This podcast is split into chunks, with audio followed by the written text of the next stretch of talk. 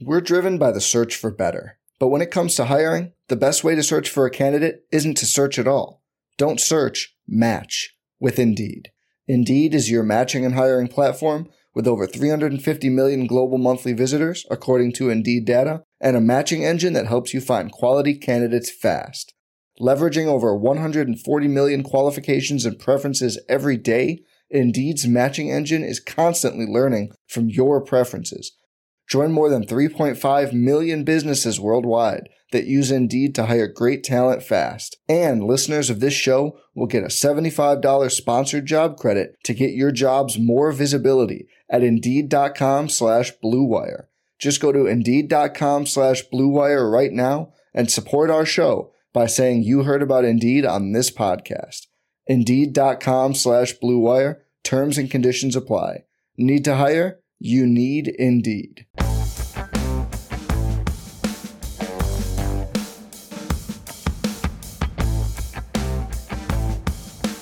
Talking through the scary Damar Hamlin situation. That's what we're going to be doing.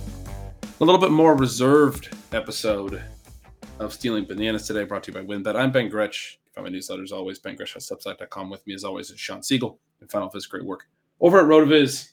Shawn, we debated whether or not we would even do a show here today.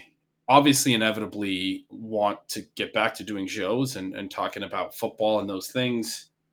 It didn't seem right to to never discuss it, right? Uh, I think a lot of people do want time and, and don't don't necessarily want to discuss what we saw on Monday night because it was um, something that none of us, I, I, think, have ever seen. You and I have watched a ton of football, and it's something that was unprecedented on an NFL field for me. Um, but it is something that I know a lot of our listeners we've heard over the, the years and the episodes that they like our um, perspective on, on things, I guess, and, and not just necessarily football related, but on a lot of different types of things. And so for those people, we wanted to be here to, to chat a little bit about kind of what we're thinking and what we're feeling and, and how we're processing what has been a uh, difficult few days for anyone who watches NFL football and, and pays attention uh, for anyone who is not interested, basically what we're going to be talking about today. I think maybe towards the end we'll talk a little bit about how that impacts fantasy leagues, which is you know sort of a pressing thing for a lot of our audience as well.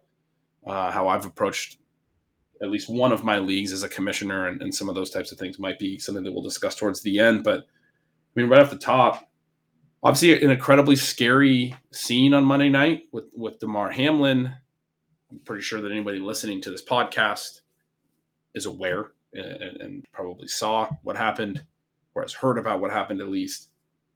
Obviously, had to be resuscitated on the field, entered into an ambulance. The game was canceled. And again, this is not the most important thing. Damar Hamlin is the most important thing. But as far as like timing of it, just really kind of crazy of all the games in an NFL season that it happens the, you know, for our little fantasy football world, not important, but just sort of crazy timing that it happens on Monday night of the fantasy championship week and does create a lot of uncertainty there. There's massive implications for the playoffs for the Bills and for the Bengals and, and, and for the real NFL side of it. But the most important element that we want to talk about is, is Damar Hamlin. And, you know, something that we as fans sort of have all kind of acknowledged and talked about that something scary like this felt inevitable for a lot of years watching this sport and something we all grapple with. We talk a lot about head injuries, um, and, and, those are incredibly scary. They're more longer term scary, and, and we get removed from it a little bit as fans when some of these things happen 10 years down the road and then you know we hear about a junior Seau or something and and we're forced to reconcile that in our minds, but also we've not heard the name Junior Seau for a few years, and it's not as immediate, and it's not happening on the field. There's a lot of scary stuff associated with this sport, obviously, and and this is uh you know a pretty stark reminder in it in what was probably the biggest game of the NFL regular season for again for for fantasy football fans, but for the NFL as well. I mean, massive playoff implications. Week 17, a lot of eyeballs on that game. There definitely were. And it's just it's heartbreaking in so many different ways. And it does give you that that full experience of of what it's like to go through and process events that happen in our world. And obviously, there are many events outside of the United States that are going on more or less constantly where people are dealing with very tragic circumstances all the time. But you, you think about this and the roller coaster of emotions, and, and even something, again, that is not nearly as important, but fantasy football related, where we're in the middle of this high from it being week 17, from it being Monday night, for you and me personally, our friend Patrick Kerrane in position to you know, win $2 million in the underdog contest. You guys are doing a live show when it happens and handle that very well in a you know, very difficult situation. And then you have this devastating moment, which is just devastating across the board for the players and anybody who's ever doubted that these are real people and have real emotions. I, obviously, that is no longer something that you have any question about. You have the situation here where you're reminded of the both the beauty and the frailty of human life and you know if there are any just tiny positives that come out of it we learn so much about damar hamlin for people who didn't already know and many people did but you discover what a wonderful beautiful human being he is. And he's not the only one by any stretch. The NFL is is like a cross section of society where you have so many wonderful people and you look at the outpouring of emotion and how that translates into something tangible like the 6 million dollars that have been donated to his GoFundMe campaign, which is again just another little sign of uh, what a unique and wonderful human being he is that that was something that he's working on you know raising money for toy drives kids camps that kind of thing. And you know uh, just a reminder i think of if you have disagreements with with other people and questions about them everything about this reminds us of what people are at their core which i think is is wonderful and so so there were some neat things there but I mean, just very scary and tragic. And Ben, I think the best thing today is that there's some positive news. His health seems to be trending in the right direction. You and I don't have medical backgrounds, but you have some medical resources in your family who are very close to you and have been looking into a lot of this. Uh, this seems like a positive sign. Yeah, I mean, I definitely want to say that I don't know what I'm talking about at all. Um, but as we said at the top, I think there's a subset of our listeners, and, and you and I discussed before the show, that like hearing our thoughts on things. It's a podcast, and and with respect to that element of it, and the fact that there are people who don't know what to think and might not know a lot, we might be a resource for them that they trust. That we have shown an ability to be discerning and and research things and understand things I talked to you before the show, sort of what my understanding at this moment is of you know maybe what happened and where we're at, um, and we're recording this on Wednesday morning, and and the signs on, on Wednesday have continued to be very positive. Um, but I mean, I'm, I'm happy to share that stuff. I just want to be very clear that I I mean, the, certainly if anything were to happen and things were to turn poorly, I'll be devastated. I want you guys to tell me that I'm a an idiot because I'll already feel as terrible as you could possibly feel. But wanting to to to share sort of what my understanding is for people who might be interested. Um, the term that has come up a ton for anyone who's on social media is this commotio cordis. I did a lot of research into that on Monday night. It happens mostly in youths. The average age of people affected is about 15. It often, most commonly, happens during sports. Happens in a lot of sports with balls, like baseball, and I, you know, I found a, a, a memorial for uh, or a, uh, a charity set up in, in, in memoriam of a young person who was unfortunately killed from this in 2000 playing lacrosse. So it can happen in a lot of different types of sports. Essentially, it's this moment in between heartbeats where an impact can knock the heart out of rhythm. You understand the function of the heart. I mean, I think we all do is is to pump blood to and from the, all the parts of our body and deliver oxygen to different areas of our body. And so you have, I mean, it's very quickly understandable that when you knock the heart out of rhythm, if you kind of think about the actual mechanism of that sending out and, and, and retracting blood throughout your body, automatically creates problems, right? And so you can understand why getting the heart back into rhythm is immediately very important. Um, from my understanding, again, not a doctor. And so it sounds like that's what happened. The, the positive, to the extent that there is one, that again, for my understanding and all the discussions about this commotio cordis, is that once the the heart is reestablished in rhythm, you're not out of the woods, but like that is the most important element of this, right? There's not like blockages, there's not massive things. If this is what happened, we don't know if this is what happened. The reason I believe this is what happened is everything else that we've learned sort of leans towards that. Later on, we saw that the ambulance was waiting for uh, Damar's mom at the at the uh, stadium before they went to the hospital, which suggested some level of stability. There was a commentary on Tuesday from the uncle that he had to be resuscitated again at the hospital that has been disputed Wednesday, or almost, I think, clarified Wednesday that it was maybe a misunderstanding, which often happens when, when you know family members and people are told a lot of medical stuff. It's not easy to obviously keep everything in, in track, but that was the one detail to me that was like that's out of line and that seems really scary. Sounds like that's not actually what happened from his friend and business partner um, on Wednesday, clarifying that that Damar Hamlin was not a needed to, did not need to be resuscitated again on or at the hospital. It was just on the field, which again that would have been really out of line with them waiting at the stadium before they took him to the hospital. And then the commentary we've heard about him being on oxygen.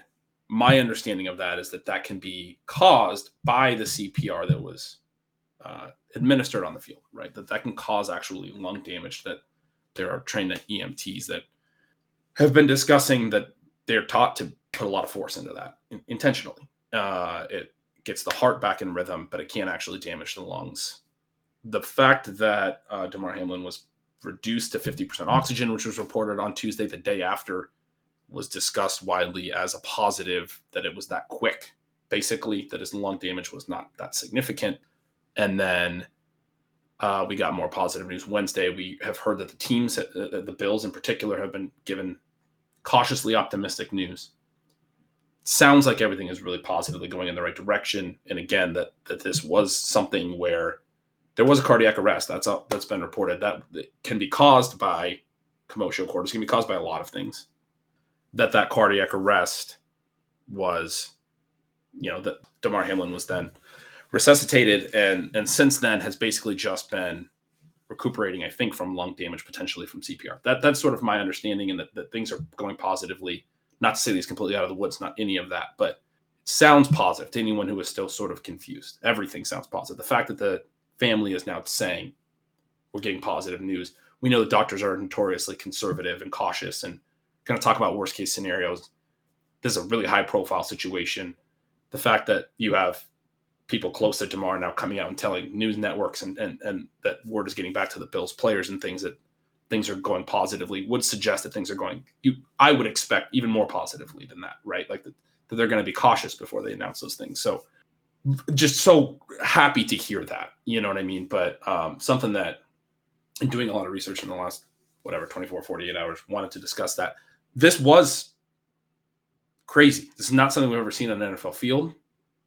I don't believe it's ever happened uh, confirmed in, in nfl it did happen in hockey in 1998. A slap shot to the chest. A player named Chris Pronger uh, got or went into cardiac arrest as caused by commotio cordis during the Stanley Cup Finals. I'm not sure all the details on him. I, we saw Chris Pronger actually send some tweets on Tuesday. He, in his own words, commented that the doctors cleared him to play the next game. So he was uh, damage, uh, you know, uh, went into cardiac arrest during game two, and they cleared him to play in game three. I'm not even sure if he played or not. I did look up, you know, his career. This happened in '98. He ended up playing until like 2012. He went on to play a long, long career in hockey. I would assume that for him, it would mean that he didn't have significant lung damage as a result of CPR or anything, or CPR or anything like that, and he was more or less not okay, but you know, had had uh, healed from the incident r- relatively quickly and went on, like I said, to play the other example that immediately it struck me as, and I talked about you talked about the live show. I was talking about this during the live show, was at the Euro soccer tournament, which is like just a European version, smaller version of the World Cup that runs, you know, two years offset from the World Cup every four years. Uh, Denmark's Christian Eriksen collapsed. I was watching that live. I believe that was in 2021. Was supposed to be played in 2020. The pandemic pushed it to 2021. He collapsed on just like a throw in, and it was the quick reaction of some of his teammates that, that saved his life. In Eriksen's case, it was my understanding, again, not 100% certain on anything here. My understanding that he did have a heart condition that caused that. It wasn't by an impact, it wasn't commotio cordis, but it's a similar deal where he went into cardiac arrest, had to be resuscitated. Um, he didn't play for a significant amount of time, but he has since returned to play competitive soccer, international soccer, high level club soccer. So, in terms of Damar Hamlin's long term future, who knows what he chooses or wants to do? But it like those are positive examples of high level athletes that similar things have happened to where they've been able to come back and actually play the sport they love even so that is a positive something else that i'm clinging to i want to be optimistic sharing all this because right now i, I feel optimistic the research that i've done has made me feel optimistic i think there's a lot of concern and rightfully so but um and, and again speculating on on the young man's health uh status is is not something that I, I think is probably probably should have led with this. Not doing it to um, speculate on him or put him under a microscope or anything. I'm doing it more in relation to our audience and hoping that it might ease some minds potentially. Hopefully, you know, I mean, who knows? But um, I think there's reason to be hopeful, and and I think maybe some of those details can help people understand sort of exactly what happened or why there is reason to be optimistic and what might be expected. And we haven't basically everything we've seen and in trying to track this over the last couple days, everything we've seen has been consistent with this explanation. And so, except for that comment that he had to be resuscitated again at the hospital, that was the one thing. And when I was told that on Tuesday, I said to a friend, hope that's a misunderstanding because that doesn't seem to fit with everything else that seems to fit. And then we found out on Wednesday morning that it was indeed a misunderstanding. So um, yeah, I mean, we're we're really hoping for the best. I'm very cautiously optimistic right now, and I think that's again, I don't know anything about medical stuff at all. I'm just sharing what I have understood, and I I think is from a very medical focused, non-emotional standpoint sounds positive. From a very emotional standpoint, we can go back to how we were feeling on Monday night. I mean, that was the scariest thing I've ever witnessed. I didn't, it's been a kind of a tough couple of days for me, and I'm sure for you as well, Shawn. Yeah, it's it's been difficult, and I think the encouraging thing is that the teams handled it very well. Obviously, there's been some controversy away around the way the NFL has handled it, and yet at the same time, it does appear that most of that is probably misunderstanding. And the what they're going to do going forward will be something that is mature and appropriate, all of that kind of thing. I think that you have to feel good about the immediate aftermath and everything that went down because obviously there are scenarios in which it doesn't work out exactly that way, especially now as things appear, and again, appear to be trending in the right direction, hopefully this can turn into a very positive story over the medium and long terms and completely separate from football, just the the life for Damar Hamlin and who he is. We're just we're hoping very intensely for him, as we know everyone in the NFL community and the world community is. And one of the I think again, if you're going to talk about not really a silver lining, but just something that that I feel like we're so fortunate for on this is that this incident didn't stem from any type of illegal hit. It was a fluke occurrence that can happen within the context of a sport that does have the dangers, as you mentioned at the beginning. It will be something I think that does underline the dangers of sport. And that while it's a voluntary activity and everyone gets to decide for themselves about being comfortable with that risk, that it's also a situation that even though again this was completely legal and everything was normal from that perspective, that it underlines the importance of taking all the possible precautions and to create rules that create the safest possible sport.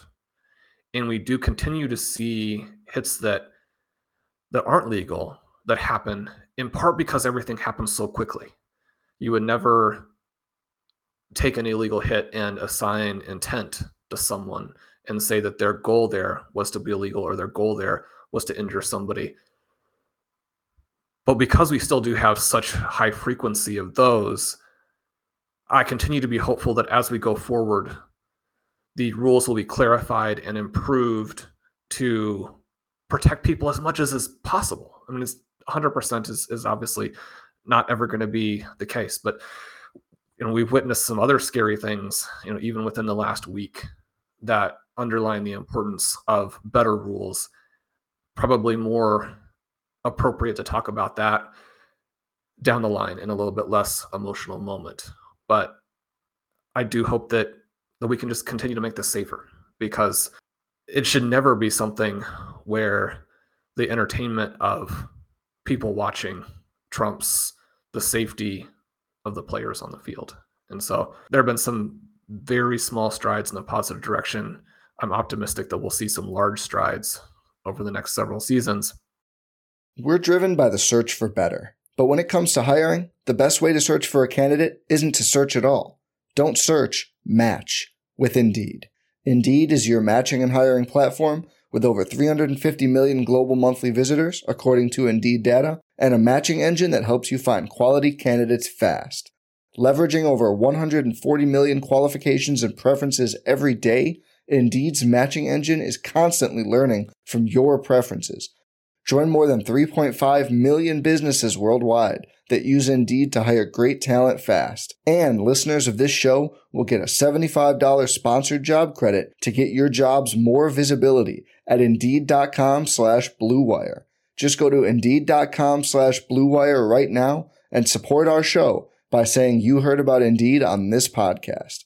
Indeed.com slash BlueWire. Terms and conditions apply. Need to hire? You need Indeed.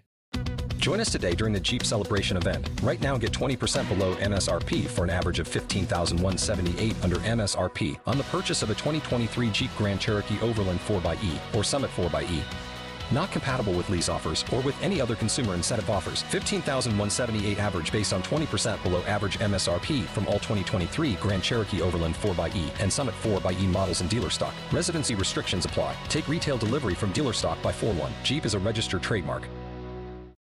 One thing, though, that is kind of the other piece of this as we transition to the end of what's going to be a, a shorter show for us is what fantasy commissioners might do. This is completely and totally insignificant compared to the human element, but it is something that a lot of people are dealing with. And because fantasy football is such a large endeavor and such a community endeavor, there are human effects with those kinds of things as well. The secondary part of this, as we transition to the end of, of what will be a shorter show for us, is how fantasy commissioners are going to deal with it, what some of their options are. You and I are obviously in a bunch of leagues where decisions have to be made and, and people are looking for uh, some some options and it's not something where everyone should take the same path so within the context of, of knowing that this is completely and totally insignificant compared to the human element with Damar hamlin but i know that you have a league where you had a creative solution. We're going to talk through a, a few things maybe that fantasy commissioners can do as they're confronted with something that is also difficult. Yeah, the league in question for me, the only player that was playing in the final game was Joe Burrow. That uh, individual was trailing by enough that that Burrow's projection on this site would have made it incredibly close. It would have pulled it to like two points and change, just under three points. And then you think about that Joe Burrow actually threw a touchdown really early in that game to Tyler Boyd, and you would probably scale the projection upward. I imagine at the time that the game was suspended that we're talking about like within a point uh, either way. Maybe the Burrow side had pulled ahead. I don't know by a couple of points, but you're talking about a scenario where in that particular league, it was about as close to a toss up as you could get. I don't think you could really make a strong case either way that somebody should have been more than 55 45 expected, you know, win percentage at that moment. Um, and so, what I did was I talked to both parties, and I think both kind of agreed that there's not really anything we can do other than to then split the pot, basically. And I think you know the, the team that was leading was very understanding. I mean, I think there are probably scenarios where that individual felt like, or, or could have felt like this individual did not, but could have felt like they won because they had the most points at that moment. But nobody wants to win that way, including this person that I spoke to. And so I think in that league, we're probably going to split it. One of the interesting things is they're talking about a lot of weird things with the schedule and possible avenues there really tough because it's really tight, right? And anything they do is going to add extra rest or change impact rest for somebody. There's not time now. There's no more bye weeks. There's nothing. I mean, they have to push the playoffs back, but if they do that, then the Bills and the Bengals are the only team that playing for a week and everyone else gets a bye. And so are they now at a disadvantage going to the playoffs? They themselves might prefer to just stay on regular rest as everyone else even if it means losing some seeding, because there's a lot of implications there where the Bengals would have beat the Bills, they would have moved ahead of the Bills into the two seed and have a shot at the one seed if the Chiefs were to have lost in week 18. If the Bills beat the Bengals, they stay in the one seed. If this game is never played, they now fall behind the Chiefs and won't get a bye. But they may prefer that to, you know, playing an extra game that they could lose to the Bengals and then being on shorter rest than – whoever they have to play in the wild card round or what have you. With so, I mean, the league as of Wednesday has said that no decisions have been made. They need to talk to the the, the teams in in question. The really unique thing here is both the Bills and Bengals have things that they could gain or lose from a win or a loss in this game relative to it not being played and where they would be. There's three separate outcomes for both of them. The Bills, if it's not played, stay ahead of the Bengals and will presumably stay ahead of the Bengals and have the two seed and then going in assuming that they both won in their first matchup in the playoffs, would have a home matchup against the Bengals in the second round in the divisional round. Again, this stuff's not important, but just to break it down, Bills would be two seed, Bengals would be three seed as it stands right now, if nothing happens. Bills then would would play as the home team in the second round. The that's if they if nothing happens. If they were to win, they can be the one seed. Obviously, they were were ahead of the Chiefs until the Chiefs won in Week 17, and the Bills didn't get to play their game if they don't get to play their game, they they lose that opportunity to stay in the one seed. If they do play their game and lose, though, they they fall potentially behind the Bengals and then have to play that second round game as the three seed on the road. And so there's that element for the the Bills where they could lose something. On the Bengals side, they don't play; they stay where they they actually clinch the division as a result. If they were to have lost to the Bills, they would have fallen to a game ahead of the Ravens with this game not being played. They're a game and a half ahead of the Ravens. They play the Ravens in week 18. They've already lost to the Ravens earlier this season. If they would have lost to the Bills and then lost to the Ravens in week 18, the Bengals would have lost the division and fallen from the three seed down to the top wild card. The fifth seed means a road game in the wild card round. So they could they had something to lose. They also had something to gain if they go beat the Bills. And like I said, if the Chiefs then were to lose in week 18, the Bengals could have gone all the way up to the one seed. We talked about this last week on Stealing Bananas that even after this week, they could have been anywhere between the one and the five if the Chiefs would have lost in week 17 or if the Ravens would have won in week 17. That all that shuffling could have happened this week. Those results went opposite. The Chiefs won, the, the Ravens lost. But they still, as it stands right now, the Bengals still have paths to the one seed. They still have paths all the way down to the five seed and basically any seed in between, other than the four. So both teams have, I mean, when the NFL goes to talk to them, and again, not the most important thing, but just trying to talk through it. When the NFL goes to talk to them, they would have reasons to to not want to play the game and reasons to want to play the game. There's not like an obvious this is what their incentive is. right? And and it's not probably going to be why they would make the decision, but just to to to lay that groundwork behind the scenes. Again, for the Bengals, it means they they are AFC North champions if the game's not played. Then again, if it is played, they could get all the way up to the one seed or the two seed, which, as you were talking to me before the show, as we talked through some of these scenarios, that's really important in a lot of the models for them to have a potential home game in round two of the playoffs against the Bills. That's what they were playing for in this home game on Monday night was the the possibility of home field in a rematch in the playoff. And so again, don't know what's going to happen with this game. I do think probably the best case for the fantasy commissioners out there is to just wait and see what happens. See what the NFL tells us. I would imagine we get word by the by the weekend. You can't do anything with projected points. You can't do anything with week 18 scoring. I've seen those suggestions on Twitter. Not commonly. It seems to me, and from everything I'm seeing on Twitter, that everyone in the community is very understanding of this. Anyone who watches football and everyone who plays fantasy tends to seems to understand the gravity of this. And so there's no rush, I don't think, to make immediate decisions in your in your home leagues. Um, we can wait and see. But it sounds to me, I mean, my guess as an observer, and again, I don't know anything, just like all my, my medical commentary. It seems to me like there's no way this game is going to get played. That would be my guess. Is that it's, it's just it's like rainouts in baseball sometimes don't get made up. Typically, when they don't matter for the division and things like that, this is weird because it does matter. But sometimes teams will play instead of a 162 game baseball season, they'll play 161 or 160 games because rainouts weren't able to be rescheduled and those teams are already eliminated. This is different because these teams are not eliminated. But all it affects is playoff seeding. It does not affect who's going to be in the playoffs. They can't play the game week 18 against these teams because the both both teams' opponents are playoff and the and particularly the Bills' opponent is the Patriots. They have to win to get in.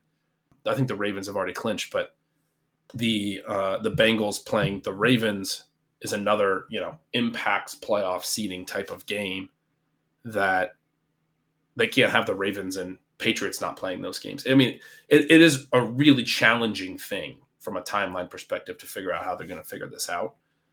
And and again, we're only really having this conversation at this point because the most important thing, the Damar Hamlin stuff, it, it does seem like, and we hope, is is all trending in the very positive direction that you can kind of progress the conversation at that point, hopefully a little bit.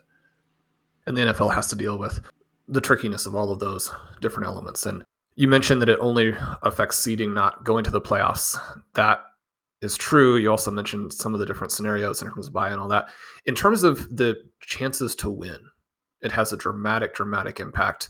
The team that won this game was going to see a bump in their odds to win the Super Bowl. The team that lost was going to have those crater. If it happened to be the Bengals, the Chiefs were going to see their Super Bowl winning odds explode. I mean, it makes a big difference to not have to play that game. I mean, the Chiefs now have almost lost multiple times recently to teams that are nowhere near as good as the teams they're going to face in the Super Bowl. I mean, the teams are going to face in the playoffs. That doesn't mean that they would lose the playoff games, but it just underlines that there are risks in all of these games. It's easy to think of the only games that matter being the ones that are going to eventually include the Bills and the Chiefs and the Bengals because they are the three elite teams. That part of it as well obviously makes a huge difference. If you're the one seed, you don't have to face that team until the AFC Championship game. Of course, not necessarily the case if the Bengals had fallen to the five seed. that would have also changed it. But there are huge ramifications for these teams. And again, I think that that is something that speaks very positively about how they handled it when this occurred because the stakes were gigantic.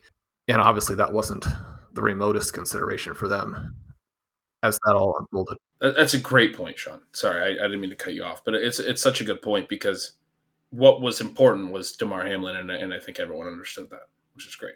So yeah, I, I, I love what you did in your league. You mentioned that you can't use projected points, but I think just you know you're saying you can't take those points as if they had been scored and award titles that way. You could, especially I think in home leagues.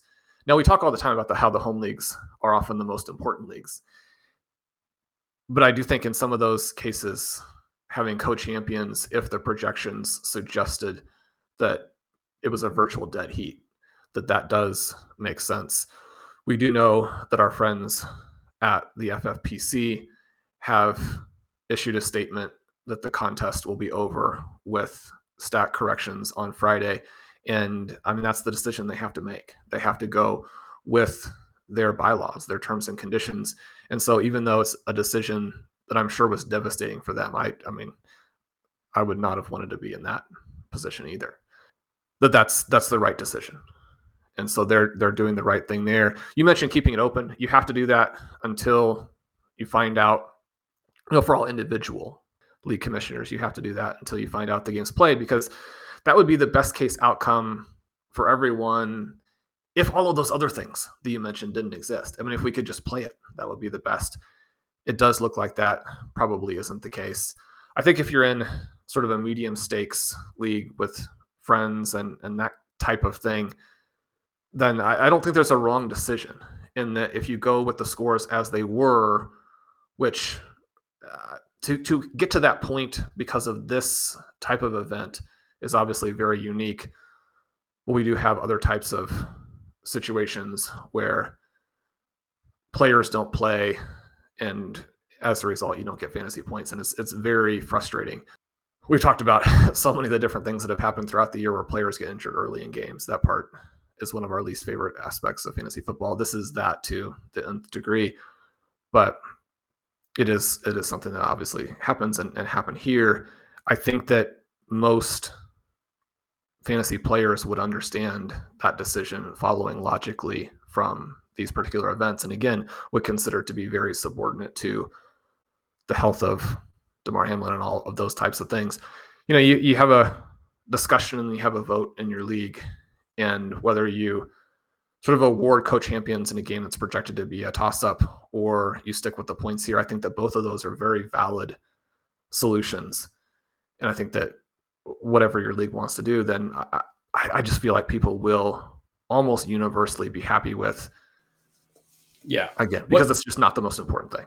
You know, one thing I saw suggested in a league that I'm not in, but that there's a, a sizable pot. And the commissioner, who was not a part of the championship game, said he was going to make the unilateral decision to donate the money to uh, the charity, I believe, to, to Damar Hamlin's charity that is a very commendable decision. I think some of those creative ideas can make sense, provided both of the teams that were potentially in position to, to win that money agree. I think you have to have that as an open discussion.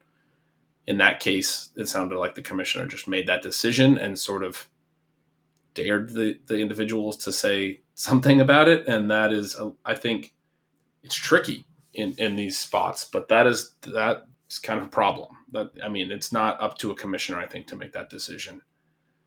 The point you made about the projected points, uh, totally uh, agree with. It. I, I meant you can't count them, but obviously, when I was describing my scenario with the Joe Burrow lineup, you know, I'm, I'm trying to think about what the probability probably was of, of this outcome in scenarios where there's a very clear winner or there weren't even any players, I mean, it, it becomes easier to just determine.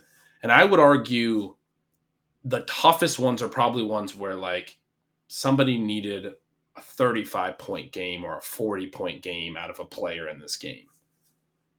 Cuz it's not out of the it's not out of the question, but at the same time it probably was more like 80%, 20% win probability or something, right? Like we don't see those massive games every week for a reason, you know, depending on the player. But let's say, you know, it's not Ja'Marr Chase, you know, somebody else. You know, how how frequent is that type of high scoring game for that player? And in many cases, it's going to be not even a one in 10 game type of score for them. If they're doing that every 10 games, a 35, 40 point game, then they probably are Ja'Marr Chase, right? Uh, that's, that's pretty common, actually, if, if they're doing it 10% of the time, that big of a score somebody like Tyler Boyd probably hasn't done that in, in years. I, I don't know. Anyway, maybe I'm not making the right point, but think in that scenario, again, talk to the people involved. My recommendation would be that you still split the pot a little bit, but basically the, the the team that was most likely to win sort of still becomes the winner, provided this game doesn't get played. I would I would keep it open until in that scenario until we see if this game gets played. There are some unique scenarios being tossed around with uh, week 19. It's not going to be played before week 18. That has become clear. You mentioned the FFPC's de- decision. To me, it was very clearly in response to the NFL saying this game will not be made up this this week, and FFPC's rules stating that's basically the the limit of how far this can carry on. We can't hold everyone's funds until a potential week 19, two weeks from now. If there is some type of unique week 19 outcome, any any scenario like the one I just described where you need like 35 points from a Tyler Boyd, uh, I think you need to wait and see what happens. But if it doesn't get played, my suggestion would be what I'm I, assuming it's a league that had a prize pool for first and second to tighten that that prize pool, if that makes sense. So you're not you're not just awarding an overall winner, you're giving some of that top prize, but I would still award a winner if that make I mean also if that makes sense. Um, it's unfortunate, but you would have a winner and you'd have someone who makes more money. It's not a completely split pot. Again, I think you need everyone to be in agreement on this. If I was on the Tyler Boyd side of that, I would agree with that. If someone said, "Well, we'll kick in an extra hundred bucks for you," from the second place prize pool, but we are going to declare the other person the winner. I, mean, I would get that. I would be disappointed, but I would get that as an outcome. So you you would need this the person in second to understand, but that would probably be the path that I would, from a commissioner's perspective, would float. I don't know. Does that make sense to you? And those, I think those are the toughest ones. There's the clear outcomes, and then there's the clear splits. Toughest ones are the ones that are like not likely but possible. Yeah, I think that makes a lot of sense. And I think that it does make sense to address all of these things individually with what works for your league as opposed to having a one size fits all solution for this unique event.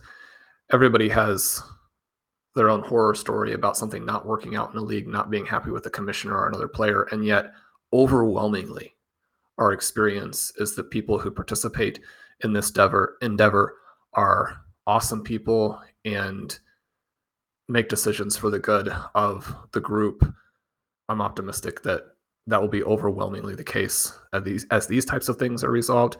Then you mentioned donating money. There are lots of different things that people might or might not want to do, and that's a very individual type of decision. But if you are looking for somewhere to donate, you had tweeted about this charity that is working on trying to provide support for this particular type of event that happens as a heart issue for youth sports. And is that something that you would like to share as we close the show? Yeah, and I mean, I I'm not great at identifying the best charities to donate to. Our buddy Curtis Patrick from Rotoviz also mentioned the American Heart Association as a possibility. Um, the organization I met that I found was called the Louis J. Acompora Acompora Memorial Foundation. That's the the young man who unfortunately lost his life in 2000 playing lacrosse. And and commotio cordis, it's a very rare thing. I probably should have said that earlier in discussing it. It's not something to be like massively concerned about. It is rare, but it tends to happen to younger people whose chest isn't as developed and it's just it's like a timing thing from what you I understand. If you go to the Wikipedia for this um, condition, there's an actual little picture of the you know the period between heartbeats where that's the risk area, the small moment between heartbeats where an impact can cause this. Um, the most important thing is that you have AEDs and, and CPR trained personnel on hand to handle this immediately. And so, yeah, I mean, in reading about this Monday night, whether or not this is what happened to Damar Hamlin, it has been something that has happened on youth field. And the helplessness we all felt Monday night, I can't imagine feeling that on a youth field and not having. I mean, there were people who commented that other than a hospital, the best place this could have happened to Damar Hamlin was on an NFL field because of the the massive amount of emergency personnel standing by at the ready that's I mean, it was still so scary and it was still touch and go. But that's obviously, you know, something we're, we're happy to hear and, and hopeful that that means that Damar Hamlin's going to come through this and have no long term lasting effects. There is the possibility of this happening on youth fields and in places where there aren't as many emergency personnel standing by. And so that's the mission of this foundation that I mentioned, the Louis J. A C O M P O R A Acompora Memorial Foundation. I will note, after tweeting about that, I had a follower respond and say, you know, small world, but I was his teammate. Uh, and I'm also a, a, a Substack subscriber. And he, he said, small world, Ben Substack subscriber, and Louis was my teammate. The org has done tremendous work. Was an early advocate of AED adoption in the 2000s. Athletic departments in New York State were mandated to have them by law in 2003. Government signed at what would have been his high school graduation, um, and, and, just said thank you for amplifying their message, uh, and, and that they've been used to save countless athletes' lives. I also was linked to a um, WNBA player who's been donating part of her salary for the same cause to, to make sure that we have AEDs at any youth sporting event. Again, it is very rare, and yet this seems like a very simple step that we as a society could take. It was an interesting thing to learn about for me. Again, regardless of whether it happened with Damar Hamlin, the helplessness that we all felt, again, you can't imagine what that might be like as a parent or as a, an observer of a youth sport. So that I think is a, a, you know another good cause to be looking into and potentially trying to um, support in addition to, I mean, we have, you know, Damar Ham, you mentioned Damar Hamlin's GoFundMe has gotten overwhelming support and for a great cause as well. And, and, you know, when you mentioned, I mean, that, that to me is one of the coolest parts of the story. You talked about, I mean, really how it was sort of this unifying thing where we all felt the same helplessness and wanted to do something. And you see that in the amount of money that has been now donated to this cause there's been a bunch of reports of the famous people that have donated to it. Um, a lot of NFL players around the around the league. I, I, saw Andy Dalton originally, and people were commenting about a few years back when Andy Dalton beat. I can't remember who it was in Week 17, the final week of the NFL season. Andy Dalton and the Bengals beat. I think it was the Ravens or somebody, and they got the Bills into the playoffs for the first time. And Bills fans flooded Andy Dalton's charity with donations because he had won this meaningless game for the Bengals Andy Dalton turned around. He he donated something like three thousand dollars or something to uh, Damar Hamlin's foundation, and, and people were commenting on that. It was great to see. Um, I've since seen Tom Brady, Russell Wilson, other names that have come up and donated large sums to to the foundation. You're seeing people, big, small, anywhere in between, wanting to do something, and that's a very unifying thing. And everybody felt the same way Monday, and has I think sort of felt the same way since Shawn, I know you and I, in, in talking, both felt that way, and have it's been a trying time as a football fan to just question a lot of things. And again, I, am almost as we're closing already like regretting talking so much about the medical side of it and jumping into that right away. We didn't know how to approach this podcast. Again, that was to try to help anyone who's not as plugged in understand what happened. If you know what seems to be the leading cause a lot of that was taken from people with medical backgrounds and what they've commented on Twitter, um, piecing together things research wise. It, it isn't by no means definitely accurate.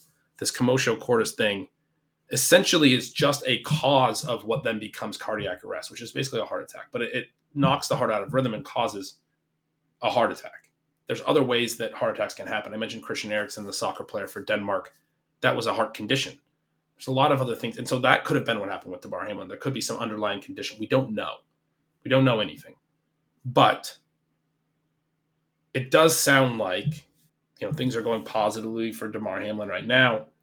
And when I talk about this, you know, uh, foundation and other ways you can support this cause without even knowing whether this was Damar Hamlin's particular affliction, I just think it's a good cause. I mean, I learned about it on Monday as a result of this and as a result of that helplessness that everyone felt that unifying feeling that we were discussing. And it seemed like a, a thing to do. So yeah, that's about all, all, all I got on it, Shawn. What do you think? No, I, I appreciate you sharing that. As you mentioned, lots of good opportunities to donate if you'd like. Again, very individual decisions, but we're rooting for him. We're we're hopeful for him, especially now as Hamlin appears to be trending in the right direction. Just overwhelmingly, we hope that that continues. So that'll do it for today's episode of Stealing Bananas. We're thinking of Damar Hamlin. We know you are. Talk to you soon.